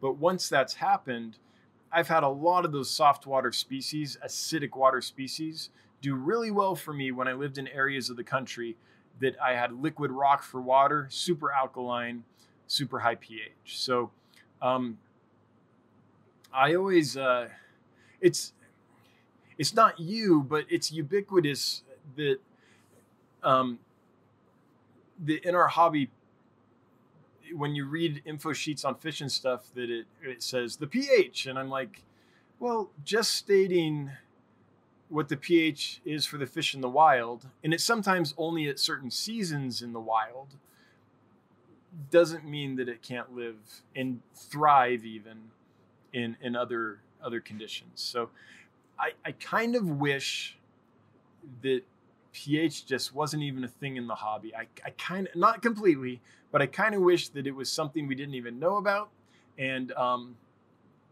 and wasn't ever listed because I feel like people latch and and th- I'm not talking about you, Richard. By the way, this just got me going. this made me think of years of of other things. But who almost we almost never have the same conditions in our aquariums as the fish have in the wild, um, pH or otherwise. So to me, it's just I don't even pay attention to that when I get fish what I do pay attention to is hardness. Um, if a fish comes from really hard water naturally, it's going to take a lot of work to accustom it to soft water. And that's going to take a long term effort and maybe not be successful. Soft water species, once they're adjusted to hard water, tend to do well long term without a ton of additional effort. Um, pH is useful because then it tells me, okay, this is a fish that comes from an environment that doesn't have a lot of ammonia, that doesn't have a lot of bacteria. So I'm going to have to make sure that the place I put it, it's not exposed to a lot of bacteria, that the tank's really well cycled so that um, it's not going to experience an ammonia spike or a nitrite spike. Um, in that case, it's useful, but oh, pH. I'm sorry. I just. it's just not that important of a parameter. Um, there is some information that we gain from it, but yeah. Anyway, Janice Lundberg, I watched your med treatment. Cool. Um, and that's what works for me. And and by the way, that's my routine thing. That can be adjusted. If a fish comes in with a specific thing, then I'll treat that specific thing instead. So those are just guidelines, but hope it's at least a starting point. Janice Lundberg, I was confused because you used. Oh, shoot. Janice, it cut off. I'm sorry, I don't know the rest. Heavy rains and lots of leaf litter, says Richard Crackle. In natural environment, a lot of acidic fish means no breeding ever for me. So no go. Oh, okay, yeah, yeah. So I get that. So Richard, yeah, if you're if your goal is breeding, then you're right. A lot of those really soft acidic water fish uh, are very difficult to breed in hard alkaline water. So that totally makes sense. Got it. Slippery fish. Hello, hello, hello. Well, hello and goodbye. I think we've reached the bottom here. So, Janice, could you complete um, your thought there so I can help you out? But if Janice doesn't respond pretty quick here, we'll probably shut this down. It's been, oh my gosh, it's been almost two hours. So, JH Aquatics, for me, hardness and TDS is more important than pH. Yeah, um, for me, it is too. In fact, it's not even TDS for me, it's carbonate hardness because that TDS is, yeah, that's important, but but that's everything that's in the water, whether it's meds or I don't know, all, all kinds of stuff. Carbonate hardness tells me the actual buffering capacity of the water, and it tells me um, pretty much, and it tells me calcium for like snails and, and stuff like that. So, yeah. Uh, G. Cunningham, 10 bucks. Hey, thanks. Thanks for all your knowledge and for your time tonight. Well, G. Cunningham, you're welcome. Um, hope I didn't offend anyone with my rant on pH, um, but I think it's a parameter that we just dig into way too much, and it's often almost meaningless. There we go. Um, Janice Lundberg, confused regarding non cycled water. Okay. So, Janice, here's the thing Okay, I think I figured it out. So in a normal aquarium, we have a filter, right? What that filter is, is a place for bacteria to grow, specifically nitrifying bacteria. These are bacteria that take ammonia and in a process that takes a couple of steps, convert that ammonia from something that's very toxic, ammonia, like you clean your glass with, right? Super toxic, to something that is much, much less toxic. So that when biological matter in an aquarium decomposes, ammonia is created. That will poison your fish. The bacteria in your filter convert that to something that won't kill your fish until it reaches really high concentrations, right? So that's what it just got a little darker in here. That's um, what a biological filter does really quickly. Those bacteria are gram negative. There's two general classes of bacteria at, at a very, very, you know, 30,000 foot level gram negative and gram positive. Gram positive bacteria have a cell wall or a cell membrane that is uh, less permeable or permeable in different ways than gram negative bacteria. And it's called gram positive because when you stain the bacteria, the cell wall or membrane will soak up the dye that you're staining with and you'll see it. So it's called gram positive because you get a positive result on that test. Whereas gram negative bacteria that doesn't have that cell membrane, um, when you stain it, it does not appear. So that's why it's called gram negative. Um, okay, so you have these bacteria in your tank that are breaking down ammonia and keeping it healthy. They're gram negative. Most of the diseases, at least as far as bacteria go, that that make our fish sick tend to be gram negative. Now, there's plenty of gram positive ones that do too, but gram negative tend to be major, major culprits. They're Aeromonas and columnaris. So when I get fish in, I put them in tanks and I put this bacteria in that kills Aeromonas and columnaris. But it will also kill the nitrifying bacteria in my filter. If that happens, then all that dead bacteria and all the dead stuff in the tank will create ammonia and that will poison my fish. So I'm in a situation where in quarantine tanks, if I put a filter in there um, or have have it all cycled, which means there's bacteria in there to break down ammonia, then once I put that medicine in, it's just going to kill all that stuff and I'll get ammonia. So in that case, I don't want to use cycled water. I don't want a filter. I want a sterile environment. So I don't have a filter. I don't, I mean, it's sterile as I can make it. It's just water that's been gassed off. So it's got an air stone in it to, to stabilize it and gas off any dissolved nitrogen and stuff like that in gas form, okay, and stabilize the pH. Then I put the fish in and I medicate them with that medicine that will kill gram negative bacteria. And that's why I don't use cycled water or a filter in those systems. Um, now, I'm not feeding in those systems too. And that might seem cruel, but it's a lot better for a fish to go without ammonia than it is to go with food. Fish are cold blooded. They don't have the energy demands that you and I do. Um, they're not like a snake that can eat like once every few months, some big snakes, but um, they don't have to eat nearly as often because they're not working hard to keep their body temperature warm. Okay. So, yes, it's it's something that I'm sure they would like to eat, but in that kind of environment, I can't feed them because then they'll get poop and that'll result in ammonia. So the whole thing in, in a quarantine system is to keep it sterile. So you can use medicines that will treat gram negative bacteria. That's my whole take, and that's why I don't use cycled water or cycled media or anything in those tanks because the medicine's just going to kill it anyway and create a problem for me. So instead, I change 50% of the water every day or two, depending on where I'm at in the medicine cycle. And um, I test for ammonia every day or twice a day because if there is some ammonia that happens, then I move the fish to another tank because there's nothing in the tank to convert that ammonia and make it non toxic, if that makes sense. Now, I'm a bit of an anomaly on that. A lot of people in this hobby use other medicines and use cycle tanks for quarantine and stuff like that.